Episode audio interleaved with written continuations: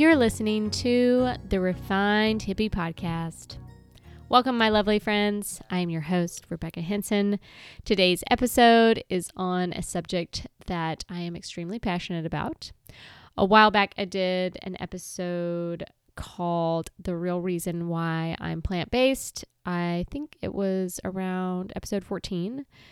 And while I'm often spreading the science and health benefits of eating plant based, the moral and ethical aspects have never been stronger for me. As my guest says in our interview later, once I removed the blocks, that's when I had a true awakening and was able to live my life truly aligned with the values that I already had in place. I just wasn't living according to them. But when I learned all of the information of what happens to these animals, um, that was one of the biggest reasons that I am very passionate now about animal rights because I can't unlearn things that I've seen and I've read, and I cannot willingly participate in something that is so clearly absolutely wrong. So, that being said, if you're listening, you might already be plant based, you might be on the verge, or maybe just wanting to be healthier or not quite there, wanting to eat more plants. So, I implore you to explore and learn all you can about these industries, how your meat gets to your plate, because it's going to be one of the main pillars and foundation to continuing living this lifestyle and also becoming passionate about it.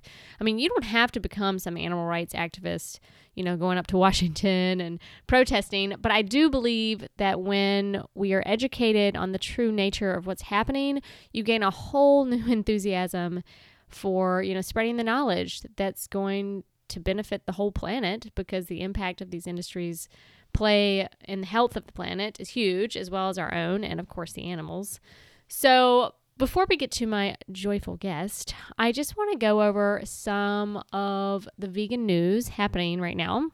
So, Congress just passed a bill last week making certain types of animal cruelty a federal felony. So, the key word here is certain.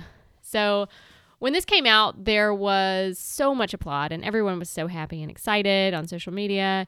And this is certainly a huge victory. I'm not saying that it's not, but we have a long way to go. So, the PACT Act, P A C T, which stands for Preventing Animal Cruelty and Torture Act, has quite a few exemptions. Um, basically, this bill is is only covering companion animals, so dogs, cats, um, your typical animals that you and I probably live live with in our house. So the exceptions, this is directly from congress.gov. The exceptions for this bill. So A, the customary and normal veterinary, agricultural husbandry, or other animal management practice. B, the slaughter of animals for food. C, hunting, trapping, fishing, a sporting activity not otherwise prohibited by federal law, predator control, or pest control. D. Medical or scientific research. E. Necessary to protect the life or property of a person. Or F. Performed as part of euthanizing an animal. So you can see that's quite a lot of exemptions here. Um, pretty much 99% of the the uh, the pain and torture that's happening in this country is still being allowed because that's pretty much everything that I just listed. And, you know, our companion animals make up a, a small fraction of what kind of pain is being inflicted on the animals in this country. So it's disheartening when you read all of those exemptions and just imagine that yeah, these animals aren't protected at all. They have no protection from being tortured because that's what this PACT Act is, preventing animal cruelty and torture. So, so it basically says that yes, you can continue torturing and inflicting pain upon all of these creatures, just not this small little section. So you can see why it's a little upsetting for me. Um, but again, just glad that you know there's some kind of movement in uh, the government for these kind of things. So, another victory for the animals has been in California, which has become the first United States state to ban the sale and manufacture of new fur products. So, they're also the third state to bar most animals from circus performances. So the fur ban will begin in 2023, and of course, this is a big victory for the fur industry uh, creatures because it certainly is one of the most cruel industries around. I mean, they all are horrible in their own right, but um, just Google fur industry and look up the pictures and see for yourself. So I hope that others will follow suit from this. Um, this does not, of course, cover the sale of vintage furs because, you know, those are not new. Those were already been around. So I personally do have a couple of vintage furs lying in a drawer in my house because I don't know what to do with them. I am not going to go out there and wear them because I just wouldn't feel right about that. But I also don't want to donate them because I don't want other people to wear them and condone the the you know wearing of real fur. So they're just in a drawer but i have read that there are places i think maybe the humane society different sanctuaries i think will take in used furs um, to use as bedding for some of their little creatures. So i'm going to look into that. Uh, shoot me a message if you have an idea of what to do with vintage furs. That would be helpful um, for some little creatures.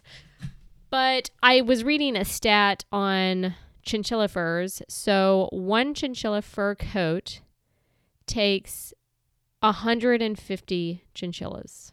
Have you seen a chinchilla? Oh my gosh, they are so precious. Yeah, 150 of them to make one fur coat.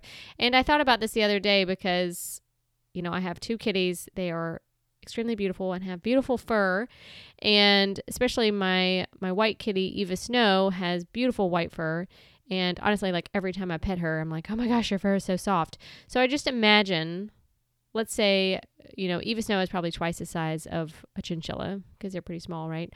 So what if someone had a fur coat made of 75 Eva Snows? It's crazy. It's like Cruella de Vil. Like, why are we still doing this? They, we had 101 Dalmatians, that that movie, right? What is the difference between a Dalmatian jacket and a chinchilla jacket? There's nothing different. It's messed up. So it's pretty exciting.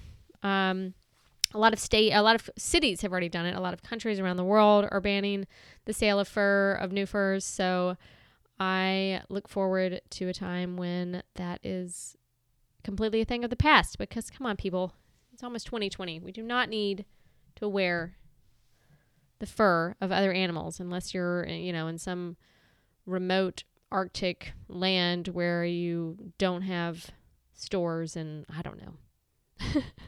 you know, I mean, th- yeah, that would be a totally different case. So, with that being said, let's come to my guest today who is all about the animals. So, today's guest has been a vegan for over 20 years. She is a huge animal rights act- activist. She has been promoting veganism and plant based living and healthy living for over two decades and is promoting a joyful, happy vegan lifestyle and even has her newest book titled that, The Joyful Vegan. Colleen Patrick Goudreau lives in Oakland, California, and started her path to this lifestyle, like many of us, by reading and learning about the animal agriculture industry, which totally shifted everything that she thought she knew. And she basically changed her life overnight. And now is an advocate for plant based eating, speaker, commentator, podcaster, and award winning author of seven books. She's helped thousands of people transition and navigate this world while being vegan. We chat about her awakening, her transition into this lifestyle, and some of the main struggles that people experience. We also talk about how to stay vegan within our communities and finding your voice, and some of the main myths surrounding veganism. Colleen gives us some good advice on how to navigate the holidays, which are coming up, and how to stay true to ourselves and our compassionate beliefs. So, without further ado, here's my interview with the lovely and joyful Colleen Patrick Goudreau.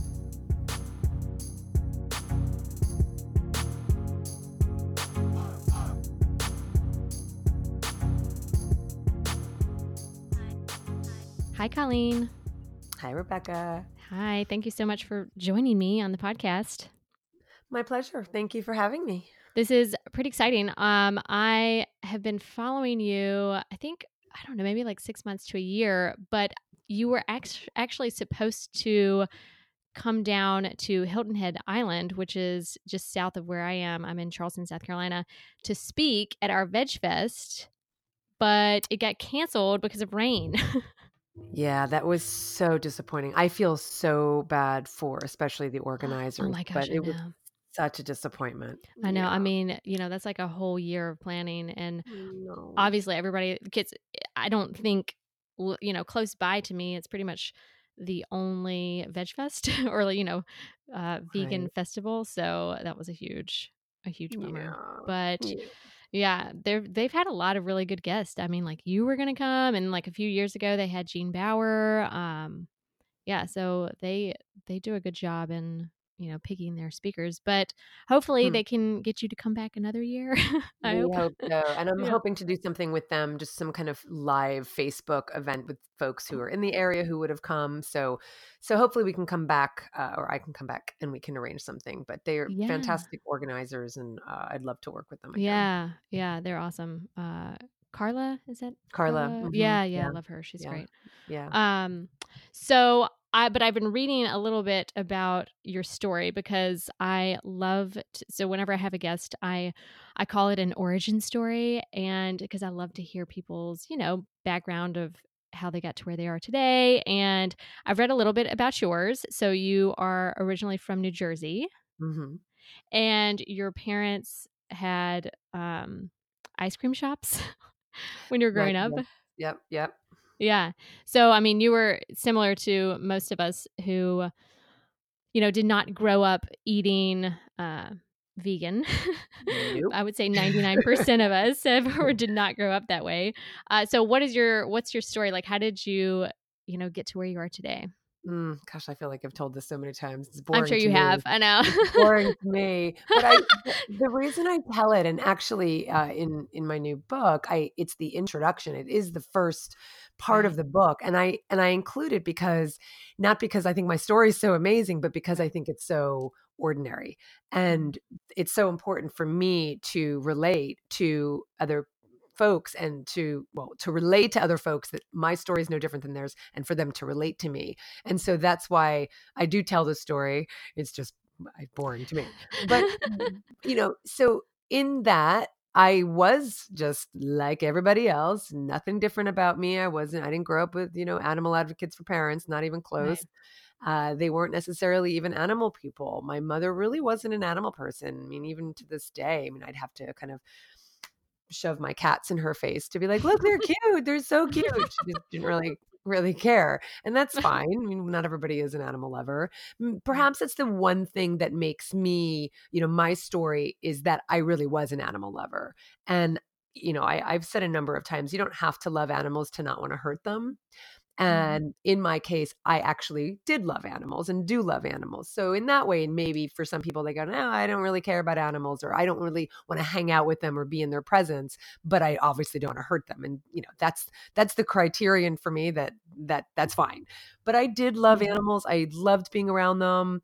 You know, I don't have that many stories, but when I, you know, whenever I saw any kind of need for intervention, my I was very empathic and I very quickly felt their suffering, felt their pain and wanted to do something about it. And to be honest, I mean that's the case with anybody who would be suffering or it needed, you Mhm. know, me, someone I I remember I remember some schoolmates who were being bullied and that always just made me really uncomfortable to see anybody who was vulnerable being in any way intimidated or hurt. So it was definitely in my nature to want to intervene and that was the case with with certain animals uh, when i was a child and so i was very much that kid and i remember talking to i mean i remember my, my, my i remember so vividly i must have been 7 or 6 we went to see Benji, and I tell this in the in the story. Oh. And I don't know if anybody who remembers Benji, but Benji was. The, oh, I do. Do you remember yeah, Benji? Great. Yeah. Oh my gosh, yeah, oh, one of my oh favorite my movies. God, sure. I loved that movie, and it's the story of this basically this homeless dog who uh, enamors himself to this family, and the kids, of course, love him and feed him and want him, but the father doesn't want to bring in this stray, and mm. and and so he he basically proves himself a hero and so the father has a change of heart. But it's really it's very sweet because there's some moments in it where there's you know some uh, animal cruelty and not even that severe but enough that i was sobbing so hard in the theater. My mother had to bring me out. Like it was oh, no. it was that bad and i still get that way. There are movies that i have watched over as an adult and it's the same my mm-hmm. husband could tell you it's been the same experience where i it's so painful and i i'm like right. tearing up thinking about some of them it's ridiculous so i was that kid and and and and i didn't know i was also contributing to animal cruelty by eating them. I was a kid. I didn't know my parents were right, raising yeah. me that way, like all of us. And they weren't doing it to spite me. They weren't doing it to hurt me. They were doing it because that's all they knew. And mm-hmm.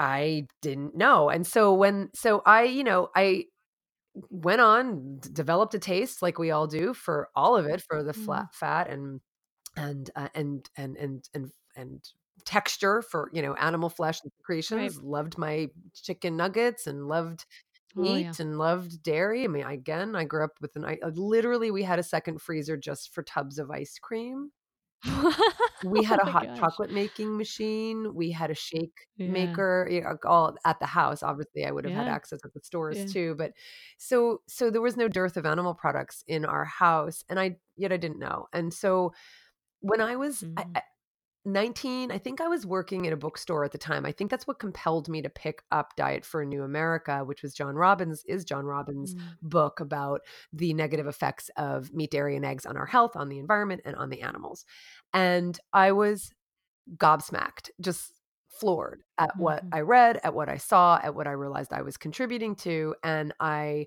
very instinctively just said I don't want to be part of it and I stopped eating land animals. So I didn't make the connection at the time mm-hmm. with dairy and eggs and and the violence that's imposed upon the animals who are raised for eggs and dairy even though I know that's what most of us mm-hmm. you know we don't think that's the case but it is. So I stopped mm-hmm. eating land animals and that began a journey of you know becoming an animal advocate to be honest. I started looking at other issues even oh. though I was still eating dairy and eggs I started looking at vivisection. I started looking at puppy mills. I started looking at uh, all these other ways that we exploit animals and became kind of my own little animal advocate in New Jersey by myself not knowing anybody else uh, before the internet. and so, yeah, I have some cute stories of me like walking around the mall where there was a puppy store, a dog, you know, whatever, a pet yeah. store and uh and with flyers and leaflets and I had no permit to do that. Wow. And, you know, the security That's awesome. me. So I'm like, I don't know what I'm doing. I just wanted to like raise awareness. yeah, I didn't know what I was doing. So so I so that was part of my story, but I still wasn't vegan. And uh and I'm sure I made the same excuses that most most of us do. And then several years later, uh, my husband and I moved to, well, he wasn't my husband at the time. We moved to California and I read, an, you know, I, I was reading other books at the time, but I read uh, Slaughterhouse, and it was uh, mm. the book mm. that just completely knocked me into consciousness. It's by an investigative mm-hmm. journalist, uh, Gail Eisnitz, and so she was interviewing. She interviews slaughterhouse workers, and wow, what struck me and that and it, and it informs my work to this day was not necessarily just that the animals are brought in and endure the violence and the horror of a slaughterhouse like we all know that like i don't even have to say any more than just people can use their imaginations to know what that looks like but what was mm. more striking was the torture they inflicted upon the animals because they could, because they were in a culture mm. of violence, because this was unchecked violence, because no one was monitoring them, because they were mm-hmm. desensitized. Mm. And, you know, these were human beings who I know felt remorse. Some of them probably didn't, but the majority do, but they have to stuff it and they have to Mm-hmm. literally mask it through alcohol, through drugs, through just bravado. Right. And so it was that culture of violence that I realized was endemic. You can't take that out of a system that brings animals into this world in order to kill them. And so I, it was the light bulb that went off, and I became vegan. And I often say that I didn't become vegan as much as I removed the blocks to the compassion that was already inside of me. It was that awakening that then just changed everything for me. And uh, and that was 20 years ago. Wow. That's amazing. I mean, I feel like, you know, uh, me as a kid for sure it was that same way and and I think I had watched one of your videos that it said something about um you had said that you had maybe wanted to be a veterinarian or or something that that had come up and that was me too. I mean. I have always had this, you know, obvious connection for animals that even when I was a small little kid and and every all my family thought I was going to be a veterinarian and I did not grow up to be that obviously um because I, I think it would be hard to uh to see Mm, all these sick animals, you know. Um mhm, but I never made the connection. And I really rationalized, like a lot of us have done, or maybe still do, that eh, you know this this uh, this picture of this you know beautiful pasture, and you know it's all the marketing mhm, and the propaganda behind it that you are that you you and you also think that which we've been told that they are here for us these specific animals um mhm, these specific species and just the disconnect. And for me i mean uh, my my awakening was you know the documentaries that uh, thankfully have come out in the past decade uh i think mine was cowspiracy mhm, and i was just i had no clue i had no idea and i mhm, never put those connections you know mhm. together but i always was weirded out by meat i was like Mm, this i would pick through it you know and people would make fun of me because i'd leave half my food on the plate because i mm, was just like weirded out by all the textures and if there was like cartilage in it because it reminded me i suppose that it was you know once a living being you know? Right.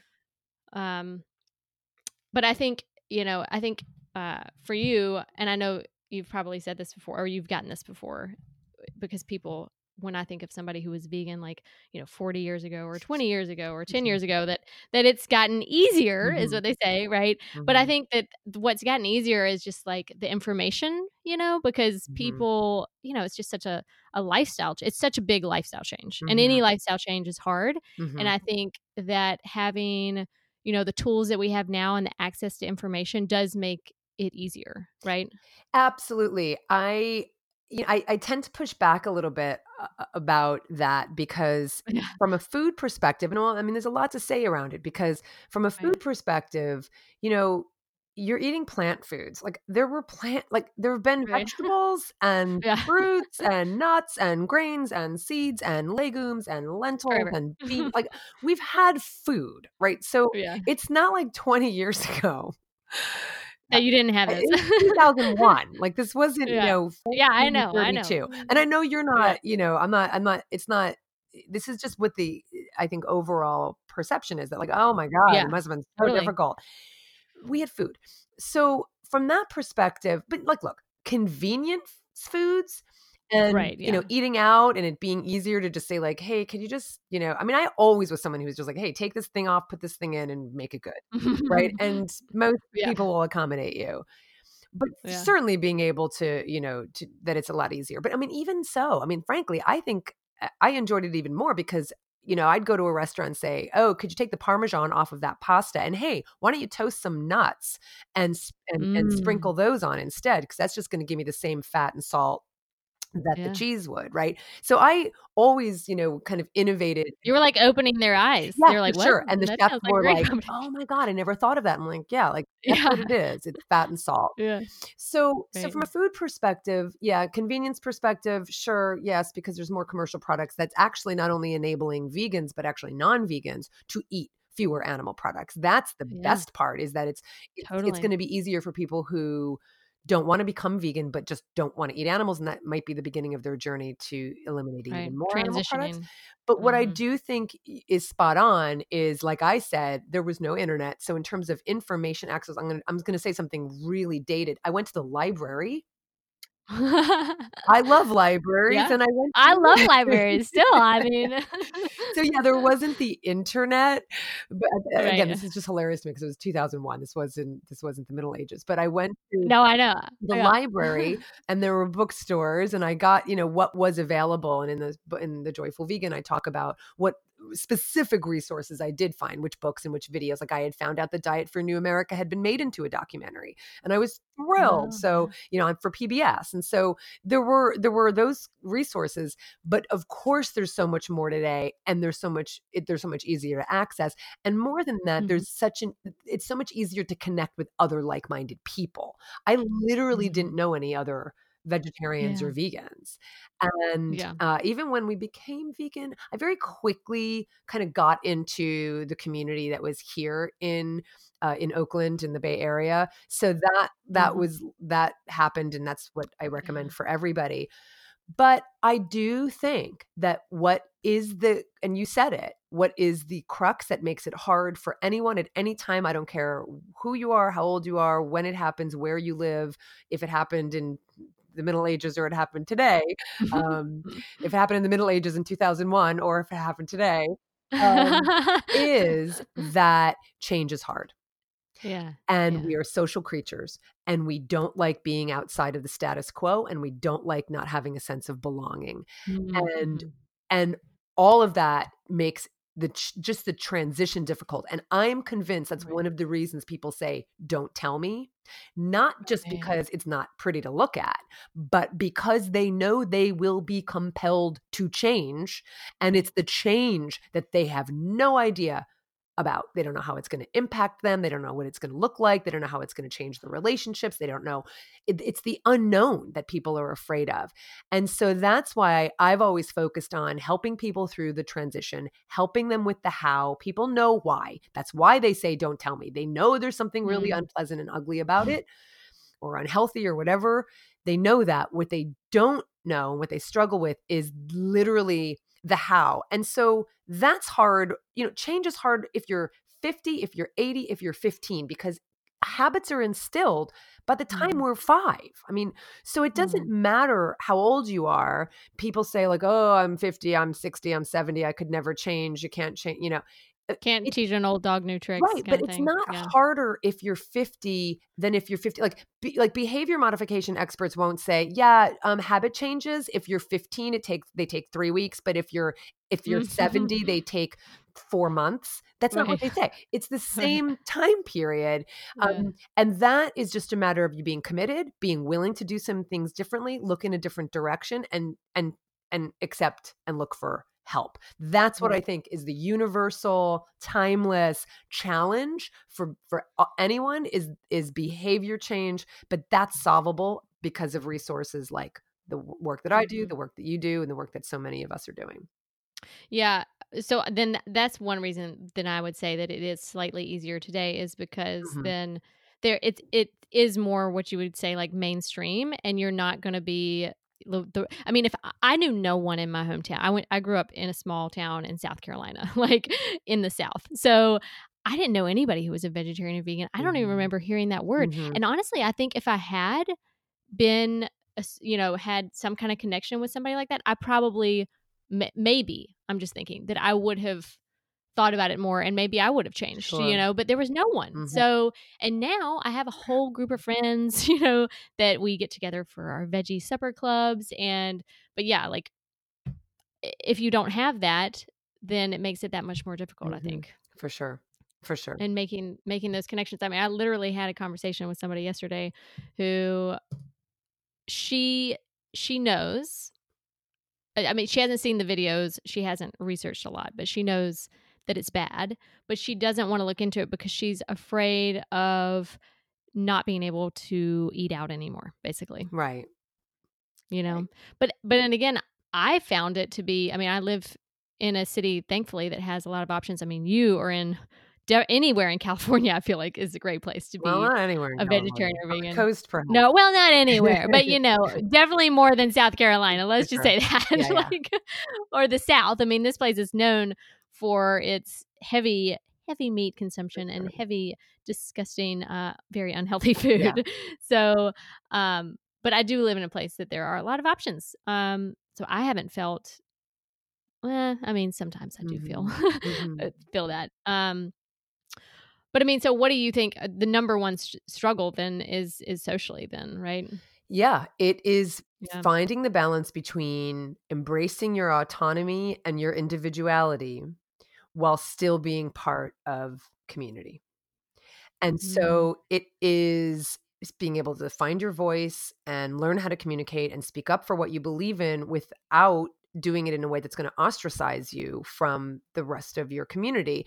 And that means you're like specifically, obviously, initially, it is the non vegan community with whom you live. I'm assuming most of them are not vegan, right? Your family members, your closest, the people you live with, spouses, partners, uh, parents children uh, so whatever it is mm. like that's that's the initial social circle but honestly it also mm. means um, being able to find that community like-minded community among other vegans but just because someone's vegan doesn't necessarily mean you're going to be compatible right mm, so That's so yeah. the truth is it's so it's a matter of constantly finding that balance between again i mean it your autonomy and knowing that you can step out of the status quo and still have relationships and that takes mm-hmm. practice, it takes awareness, it takes learning skills to do that because a lot of it's communication and a lot of it's just perception. Because what happens is we tend to start compartmentalizing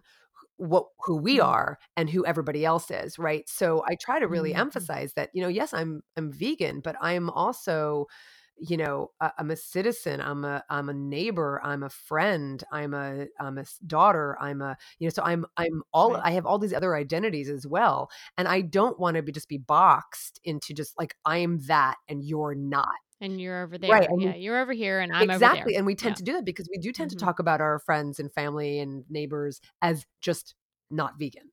We just, you know, that's mm. how we categorize them and how we characterize them.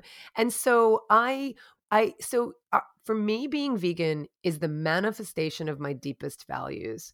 I'm vegan mm-hmm. because it's a means, it's a way to reach my goal of doing the best I can to not hurt anyone, including myself in terms of wellness, right? But that's not why I became vegan. Right. I became vegan because I yeah. didn't want to hurt anybody. That's my goal. My goal isn't to be vegan. My goal isn't to be the best vegan I could be. My goal is to be the best person I could be and the most compassionate person I could be. And veganism is the way to get there. So, yes, being right. vegan is like a it is a huge part of my identity because my identity is to be a compassionate, kind, conscious, thoughtful, thinking person. So, my point is if I identify that way, then I can look at other people and say, well, they're also you know, they're also good people. They're just not manifesting, fully manifesting the values that they have. They're good, kind, compassionate mm. people too. I thought of myself as a compassionate person before I became vegan. I didn't, I didn't like, I wasn't like not compassionate and now I'm compassionate. I'm just Right. fully compassionate like you know kind of unconditionally or just awake to the fact that i have to be mindful of where i might be contributing to harm and where i uh, might not mm. be so that's what i think is the real task for all of us is to mm-hmm. is to find that balance between our autonomy and our community. Yeah, I mean, you know, that goes back to obviously before pre your veganism life, you were not a bad person. You just didn't have the education or the knowledge of what was even going on, right? I think that that's that's a main issue for anybody. I I watch a lot of you know Earthling Ed. Mm-hmm, sure. Mm-hmm. Earthling mm-hmm. Ed is that what his name is? Yeah. So he does all of these debates. He'll like go to different uh different universities and like set up a table and get different college kids to come and talk to him, you know, and whatnot. And and one of them I think was was about the morals and are you you know, an unethical person if mm-hmm. you're not vegan. And I think to me it's like, well, if you don't know, if you're if you're completely ignorant to it, let's say you have no idea, like you really have no clue. Like it's not it's not like you're sticking your head in the sand and you're saying I just don't want to know. Maybe you haven't even mm-hmm. thought about it, you know? I mean, that doesn't make you a bad person, but you know, once you are aware of the atrocities that are happening, I feel like um once you have that awareness, it definitely shifts your mind. And maybe you don't do it right away, but it still is kind of in your subconscious or like plant. It's like Mhm. planting a seed, Mhm. you know, because it's hard to do anything overnight. And this is why I'm saying like lifestyle changes are hard. And sometimes you have to gradually, you know, gradually ease Mhm. into it, right? For sure. For sure. I mean, so I mean, I have, you know, the 30 day vegan challenge is meant to say, not because no one does this overnight. We all have had Right. seeds that have, Yeah. were planted over time and then we our awakening came. So I could say that I became vegan overnight and I did. I mean, it really was when I read that book. But that was because Some people, yeah, for sure. prior sure. to yeah. that, I had been, I had, you know, I stopped eating land animals. I was still eating fish though. Mhm. And, you know, I'd read this Right. book, but I had done this. I mean, so it was still part of this journey. I didn't, it wasn't just like, it, it it's not in a vacuum, is my point. Mhm. And so what my what I my hope is for for anyone listening or anyone who struggles or anyone who just says nope, I don't want to know, I'm good, is just be open and ask Mhm. questions. And you know, I always say that I'm not asking anyone to live according to my values and my ethics. I'm urging people to live according to their own. So if they examine like what do I care about and who am I and how do I want to live in this world and some of the answers come up saying, well, you might have to do this differently, then be open to that and seek out the information. And then certainly, I mean, it happens in stages, it happens in steps. But I do the 30 day vegan challenge because there is evidence that, you know, when we make little baby steps, we don't really accomplish the goals we set out to do. We have to kind of do Mm. something all all in to really see the benefits. And that's why I Mhm. think the 30 day vegan challenge is so powerful for people because it it forces you to say, I'm not going to do this for a certain amount of time and I'm going to be I'm going to be open to creating a new foundation because if you just say I'm going to eat less meat, you go to the next event, you go to the next dinner, you go to the next restaurant and you go, yeah, I'll do Yeah. it tomorrow. But if you're Right. doing something like a challenge, like a 30 day time period, you go, I'm going to have some meat. Wait, no, hang on. I'm doing this challenge. What else is there to order? What else can I get? And you're Right. kind of challenged by, like, you know, what else can I do? So that's why I think it's really powerful. And then by the end of that 30 days, you've developed new skills and new habits that you necessarily, you wouldn't necessarily have done had you not making that commitment for that time period. And then what I find is that people then have created a foundation uh, on which to stand and they keep going. and they feel better too you For know sure. a lot of i mean a lot of time if you're eating the right foods i mean i know some people can i've heard of people doing it the wrong way and they just eat romaine lettuce and and then you're starving to death so For sure. I mean, but that's the thing. And that, that's why I tell people before the taking the challenge is to get your blood work done. You know, do, the, Yeah. take the test where you can actually measure the markers. And so that's exciting and empowering Right. for people. So when they see that their dietary cholesterol goes down, their blood sugar is regulated, like when they see those numbers, it's really empowering for people. And uh, and I think For it's important for them to experience that and see that. Yeah. I think doing a challenge is really awesome. So my husband, before I met him, he did his yoga teacher training and the school that he that he or the yoga studio that he did it from encouraged them to to not eat meat for you know the duration of their uh, program. And so i mean he was like well if i'm going to do this pro- i should you know do it all the go all the way right? So for three months he was a vegetarian. This Mhm. was you know i think that's what they encouraged um and he felt but he felt so good after the three months that he stuck with it for two years but what ended up I have to happening find out the name of this yoga school because I have another friend whose story is exactly that, and I think she's e- she's from either Georgia or South Carolina. oh really And so this could very well be the same yoga teacher training, Oh, which is brilliant. yeah same exact story, and then That's she became awesome. Vegan, and she's still vegan. Yeah. Well, he ended so he was he was a vegetarian for 2 years and he ended up falling off the wagon for social social reasons. He Mhm. he was living out in Hawaii at the time and I think he just felt uh you know, kind of isolated, I guess. And then he moved back to Charleston and uh, and this was, you know, 10 years ago, I think, and he just fell back. Um and then when I started my journey, I mean, he had already he had already obviously then had dabbled in it before because people are always like, "Oh, did you make him become a vegan?" And I'm like, "No." Right. he just followed suit. I mean, I was learning and obviously then I was eh, telling him what I learned or we were watching documentaries together and you know, like I said, he'd already done it before and felt so good. So, and I mostly cook, so he was eating my food. I'm like, I'm not cooking you if you want stuff like that. And and his was slow too. It was like, you know, maybe, you know, we we didn't have meat in the house, right? And that was the thing. And maybe he'd eat it when we went out to eat, and then slowly he just stopped ordering it, and then and now and I'm I will say he's not totally vegan in that he eats oysters and sometimes shrimp, but we'll see. Maybe eventually, you know, we'll get him all the way. Yeah. Yeah, it's a journey. We're all on a journey. Yeah. Yeah, I wonder if that um so the yoga studio that he was at uh is called Holy Cow. It's really cute. Oh, okay. I'll ask Yeah. my yeah. friend. You should ask her. I will. Yeah, cuz a lot of them do not I mean, I think that's the only one that I know. That was one of the original yoga studios here in Charleston. Um but a lot of them don't really encourage that. But I know Yeah. in like the true yoga fashion and and he could tell you the name of it. There's some name for it which means like purity or something, like cleansing. okay. And that's why they encourage you not to eat meat because they say it's, you know, cleaner. Um, right. Okay. So, I'll ask her. yeah. but yeah, so I think that that's, I mean, like for him and like, you know, we've already said, like socially, it can be, it can be challenging, but I think it can also be challenging in a fun way. Like, let's say you have like a dinner to go to and it's like a potluck, then you bring something really delicious that's vegan and then everybody tries it and they're like, wow, like what? There's no dairy in this? And you're like, no, there's none.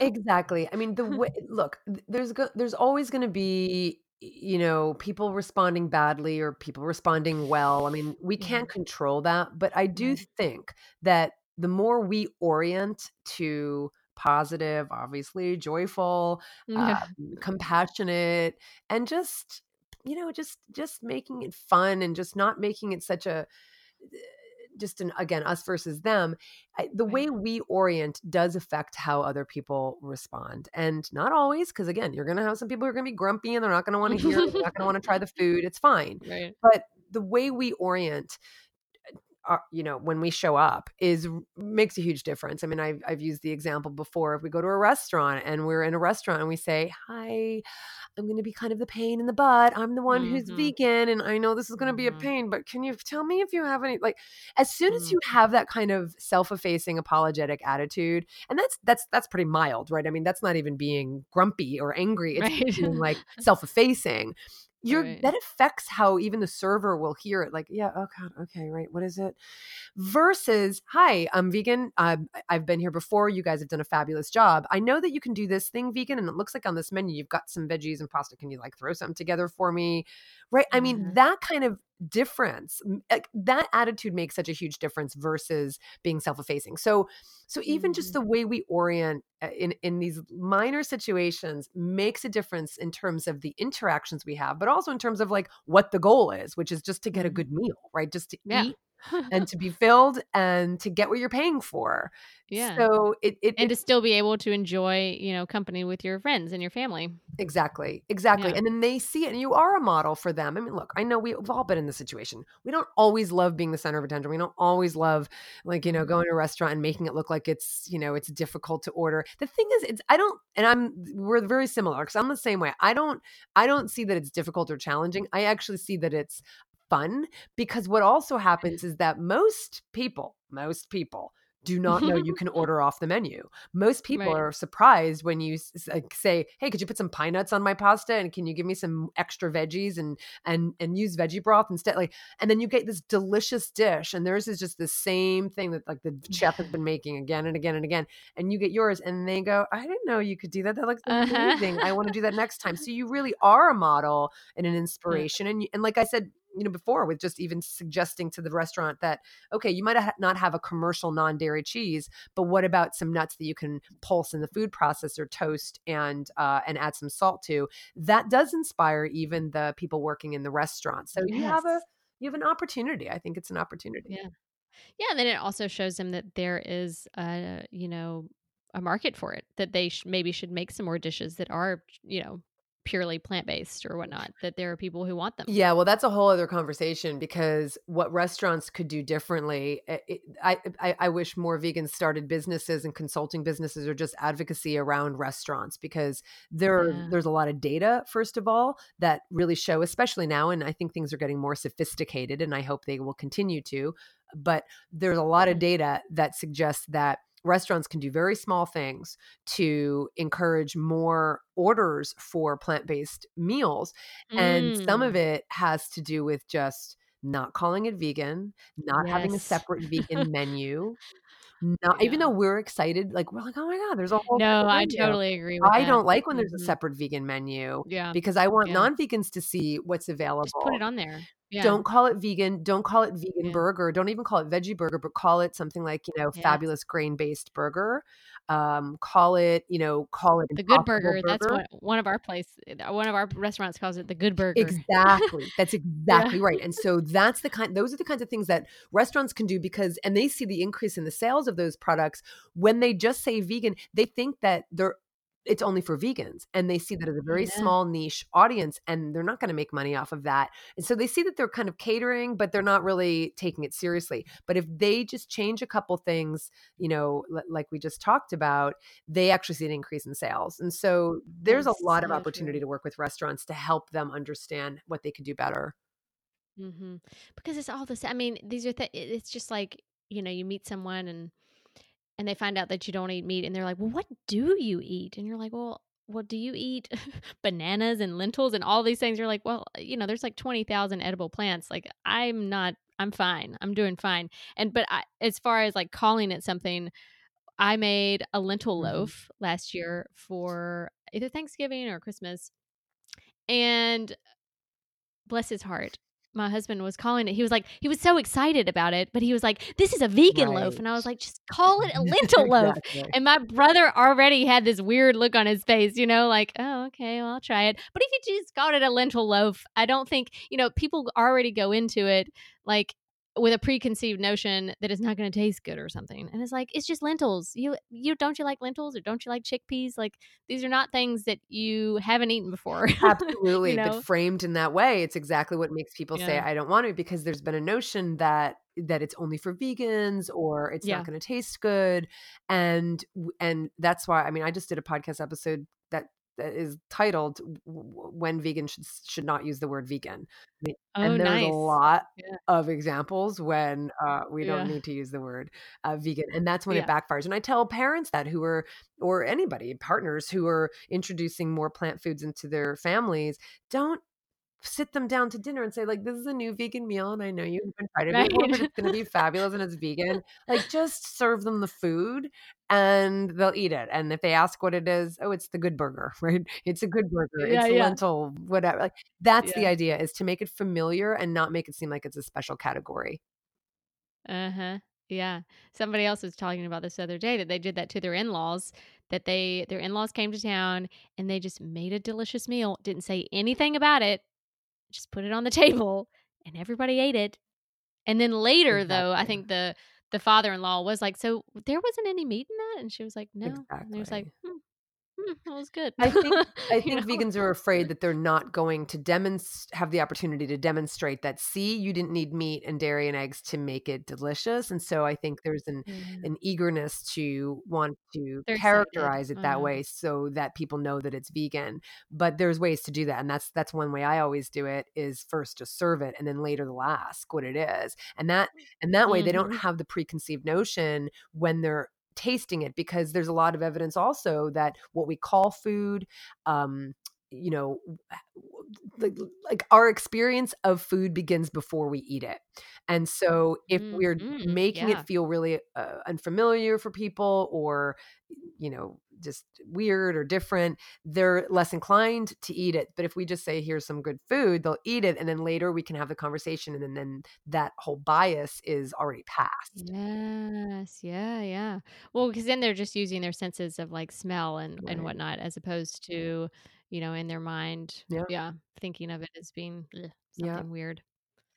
So, what do you think the biggest myth around veganism is? Um, biggest myth. I mean, obviously the nutrients continue to be the single Mhm. nutrients. Yes. Yeah. Definitely Yeah. continue. Protein. For sure. I mean, the first podcast episode Yeah. I did 14 years ago was where to get your protein because that Still, people have not gotten that I message. know. I think it's slowly starting to change, is. but it Yeah, informs sure. government policy. It informs so much. I mean, but that I think is changing. I mean, we're seeing changes in even the USDA and how they're characterizing the nutrition standards, not calling it meat, but rather calling them like I I think it's great. We need I, I, still think we're obsessed with single nutrients, but I, I'd rather people yeah. talk about protein rather than meat because then if you're talking about protein, then mm-hmm. there's lots of mm-hmm. Mm-hmm. categories of foods that are high protein. You know, I mean, every food has protein, but have higher protein um, content. So that I'm encouraged by, and I'm also seeing more around uh yeah just like people kind of understanding that these nutrients come from other places so i think it's slowly changing and that just takes time and it takes you know a new zeitgeist but i do think i think it's happening mm-hmm. yeah well i think it helps that there are more you know um vegans or plant-based people just in the united states in the world in general and so let's say you know you have your social circle so you're having you know you're reaching out to however many people you know and they're seeing like oh wow she's not malnourished or and then they have questions and then you can you can answer them when they're like so where do you get your protein? And you can say well you know and then you can explain.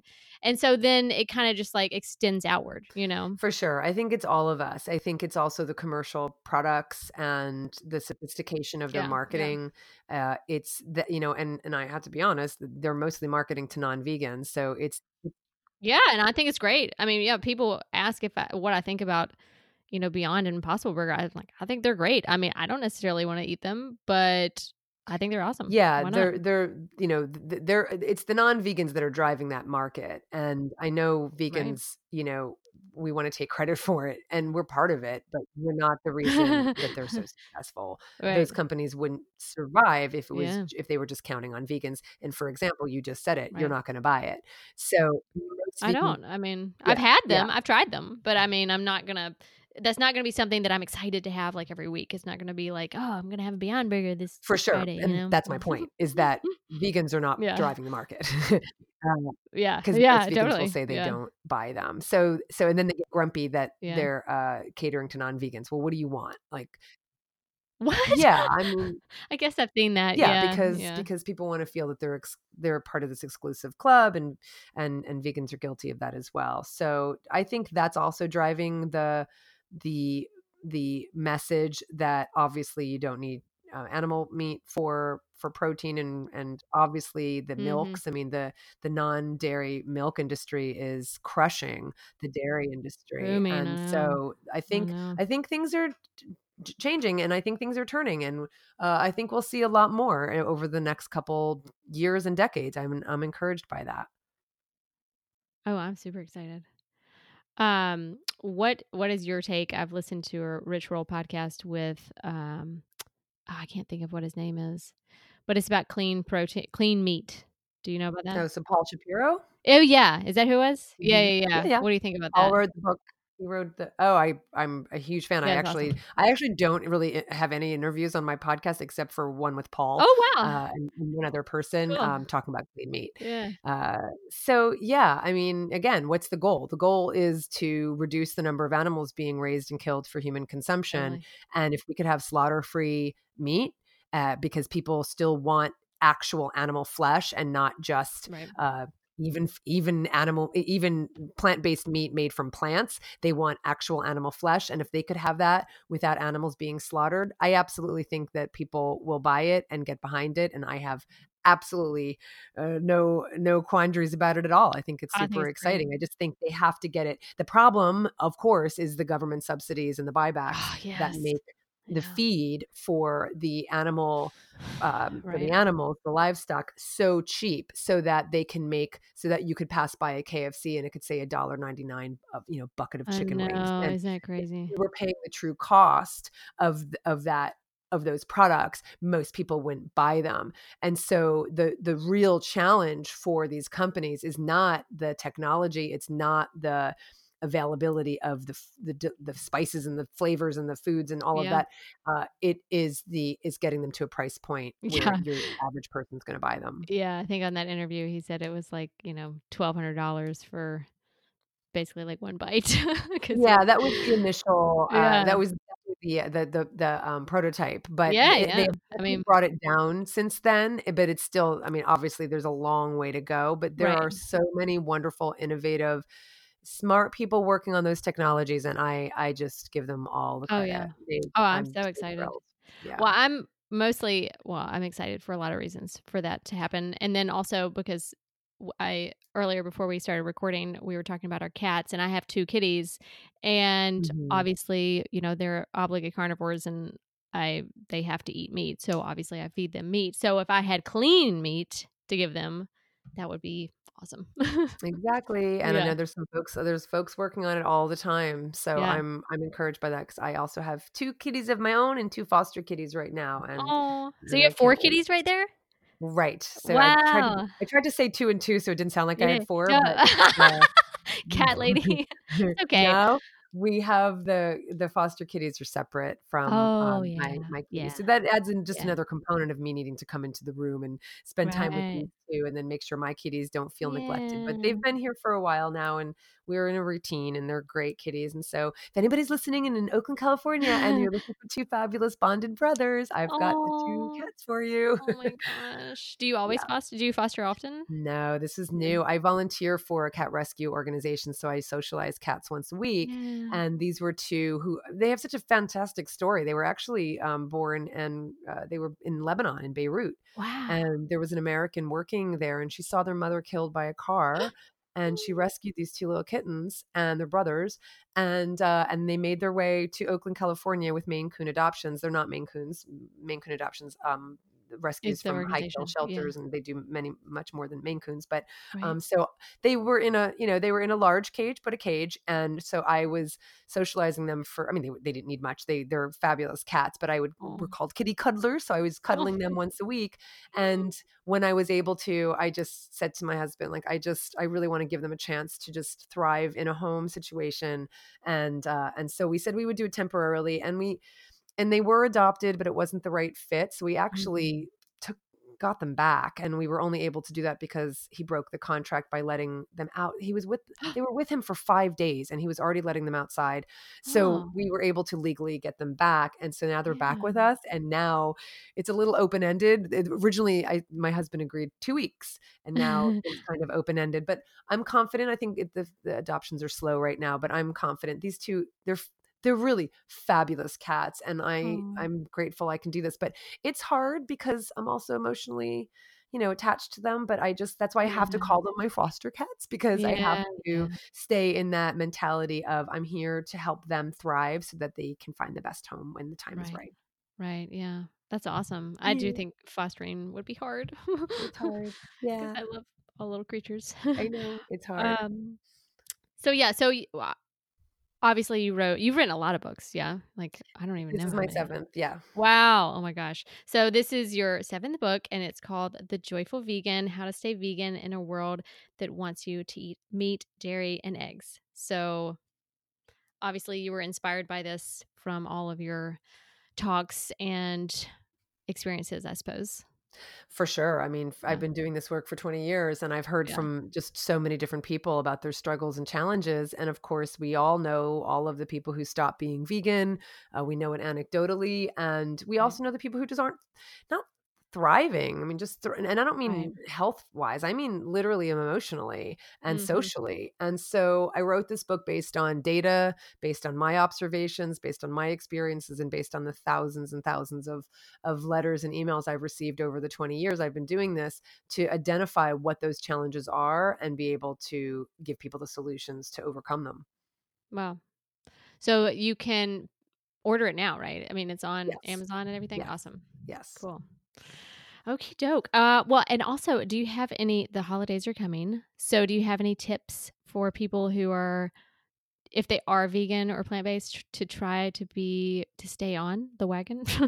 Well, yeah, I mean, I really so obviously in terms of, you know, I mean, Thanksgiving, look, it's pretty much plants. The only thing Right. that's true. really meat based is that poor turkey sitting in the center of the table.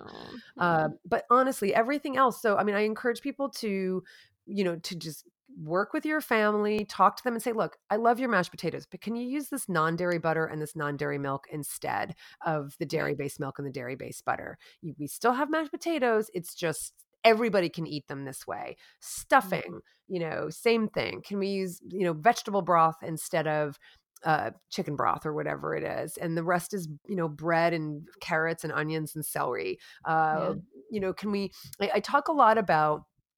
Uh, again, remember I said the experience of eating happens long before you actually eat the food. And one mm-hmm. of the mm-hmm. challenges I think people have is that they imagine a plate of food and then they imagine that meat being taken away and they see this gaping hole.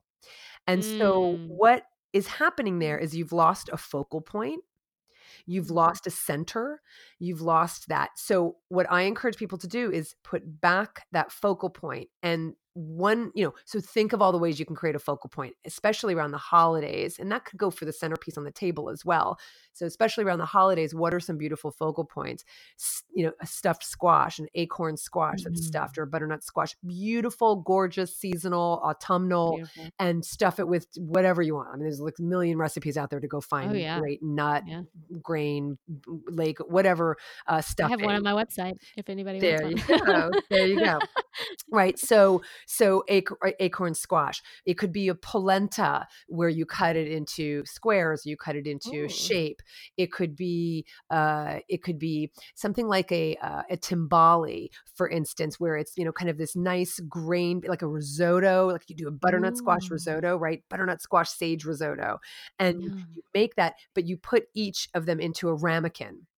And so the serving could be in the ramekin, and that's a centerpiece. Or you can turn it around and upend it and then uh, lift up the ramekin, and you've got this mold, which would be a timbale. Ooh. And then you've got, again, a centerpiece. And then you put some sage on the top or some herbs on the top. And how pretty is that? You could do it with tofu. You could do it with seitan. You could do it with tempeh. Uh, but there's all these other ways that you could do that. The point is create a focal point around which everything else is is is formed and then you don't feel like there's anything missing on your plate because i don't think it's the meat i think it's the focal point. point and so those are just some tips i give to people around the holidays for creating this beautiful centerpiece this beautiful meal this beautiful plate that makes people go oh my gosh that looks beautiful and that's familiar and uh, and nothing's missing yeah that's a great idea Thanks. That's a super great idea. Yeah. well, what about for us who have to experience um, Thanksgiving where there is, you know, the poor bird sitting in the middle of the table. Yeah, yeah, yeah. yeah. So one thing I talk about. uh, so again, all this so much, and you know, in the Joyful Vegan, one one one of the chapters is specifically on communication. Another chapter is mm-hmm. on coming out vegan. So a lot of it's around communication and relationships. And so one of the things I talk about, again, just we need to hone our communication skills is mm-hmm. talking to our family, telling them how much it means to us, why we're vegan, why we're plant-based, whatever it is, why it means so much to us and and give them the opportunity to understand that it's not about them, it's not an attack on them. This is more of an embracing of our values than it is an attack on theirs and be sincere about that. And so they actually mm-hmm. understand that it's painful, that it's hurtful, that it's sad when we come and we see this carcass because we mm. know what happened for that carcass to get there. So, mm. first of all, just being honest and open and explain that before that day. Don't do it on mm. Thanksgiving. Mm. Do it before that day. So, now is a good time to start talking to our family members about that. But I do think there's mm. also other ways ways to compromise in addition to asking them to not put animal products in the typical dishes they would normally make for that meal. And one of those things is compromise. And I think that means something like, hey, I don't want to miss Thanksgiving. I love you. You're my family. I want to be here. That means a lot to me because this holiday is about community and family and generosity and gratitude. And that's what I want. That's what I want to celebrate with you. Can we not have the turkey on the table? Can you? I know you still want to serve turkey to everybody else, and Aunt Joe and Aunt mm-hmm. Polly or who, right? But can you? Can we? Can we make some kind of compromises so that it doesn't feel so painful and so like so sad for me the whole time I'm sitting there? And to be honest, it kind of smells bad, like or whatever you want to say. can you put it in the kitchen so people can still get their turkey if that's what you need to do and and and everybody gets what they need. Those are some compromises that we might be willing to make and they might be willing to make but that only happens if we communicate. So i would say mm. to people think about what the challenges are. You don't have to not go to your family's thanksgiving. You don't have to be angry the whole time. You don't have to pout. Uh, you don't have to feel resentful. Are there ways you could identify what the pain points are and then talk and then talk to our family members about about how we can work together mm-hmm. yeah definitely the communication is a key aspect of not sitting there sulking and being sad or upset the whole time Okie doke. Well, thank you so much for being on my show. It, it's been uh, really awesome.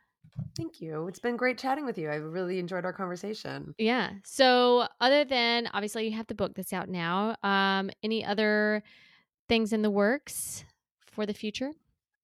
I always have things in the works. I don't stay still very often. Um, yeah, what am I? I mean, so one thing that I have coming up in 2020, which I'm really excited about, is a day long uh, online conference. I've done uh, in person conferences in the past, but this is an opportunity for people to spend the day with me and hopefully hundreds of other people from around the world because it's all online. And that's in February. So people can join that conference at joyfulvegan.com com. That's where they can find everything: the book, the conference, um, and then I've been doing these these great trips, working with some travel partners of mine. So if people are interested in going on a fabulous vegan trip, especially to places that aren't necessarily vegan friendly. We create an amazing itinerary. We've already done Vietnam, we've done Thailand, we've wow. done different parts of France. We have another one coming up in the south of France in the summer of 2020. So people can definitely go and uh, and learn about that. We sold out of Botswana uh, wow. We just did two back-to-back trips to Rwanda. So, oh my uh, gosh, yeah, they're they're really incredible, and uh, it really is about creating the you know abundance and joy and we take care of all the itinerary all the food and uh, and we do uh, different things that support animal protection in the areas we go to so in the south of france in the dordogne region uh, we're going to the first European elephant sanctuary. Uh, And then, of oh. course, we just really enjoy the culture and the people in the areas that we're in. But the oh. south of France is not the easiest place to, especially order out if you're at restaurants. It's it, You can do it by, you know, renting your own place and going to um, the markets but to go yeah. out to eat in the south of france it's it's not it's not easy they put yeah. duck fat in you know every vegetable and so um oh, yeah. so so those those are the things that i'm really excited about and people can find that at uh, cpg for my initial cpgtrips.com nice. uh and uh and just and just check out the trips we've got coming up. So, so that's the stuff that I'm always working on. I've always got books in my head. I've always got mm. um, talks that I'm giving in my podcast, and people can find all of that on my website. Yeah. And then your Instagram. Instagram joyful vegan. Joyful vegan. Mm-hmm. Yeah. yeah. And then you have tons, I mean, awesome videos on YouTube. So yeah. Well, I appreciate all the work that you have been doing and are doing for the animals and the environment and obviously the people. So thank you so much. thanks, Rebecca. Thank you so much. Yeah. And thanks for being on. And until next time, peace and plants.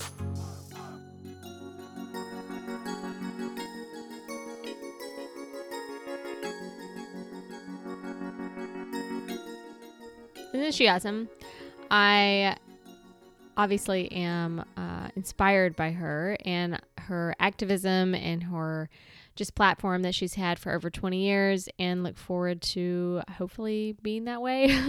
um, I have been a plant based vegan for going on four years, I think. I think this will be my fourth holiday, which is kind of like, um, I guess, an anniversary, uh, an easy way for us who are you know, in this lifestyle to kind of um, remember how long we've been doing it because each, ho- I mean, the first holiday, of course, that we were in this lifestyle, this realm uh, that is different from the way most of us have grown up, it was um, kind of scary, but each year gets easier and each day gets easier. Um, as far as like the social, you know, aspect of it.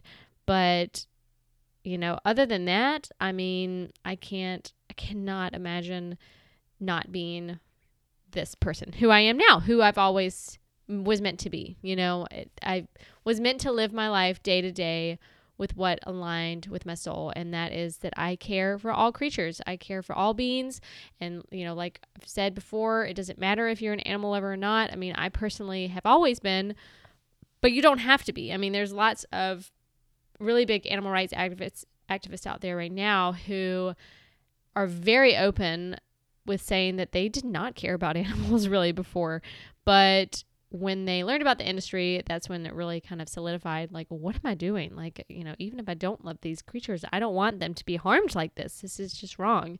And then once they've been around them more, going to sanctuaries and whatnot, they have grown to love them. And I think that, you know, it's just kind of like the golden rule um, treat others as you would like to be treated. And I think that should and should always extend to all beings, not just humans. You know, we treat our cats and our dogs with respect, hopefully. Uh, most of us, I would say. So I think we should be able to, you know, extend that love and compassion to all.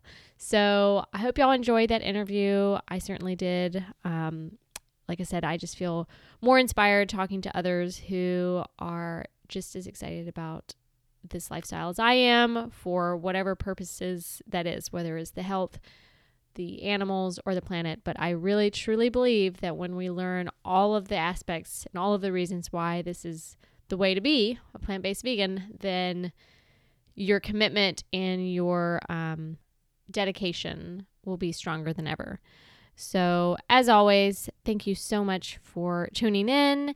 If you have been enjoying these podcasts, please be sure to like, subscribe, and share. You can follow me on Instagram at The Refined Hippie or on my website, therefinedhippie.com. You can also sign up for my newsletter on my website. I am sending out secret quote unquote recipes every month. So these are ones that will not be shared on my website. They're only for newsletter subscribers. So you can also leave me a tip from TipLink, which is on my website. There's a little gold icon on the bottom right hand corner. Or also, when you scroll down, when you sign up for my newsletter, there's a little gold button that says support. So you can support me that way. It's kind of like instead of having subscriptions, like there are some platforms out there that do that, this is just how much, how little, whenever you want. So check that out. You can learn more at tiplink.com. And until next time, my lovely, lovely friends, peace and plants.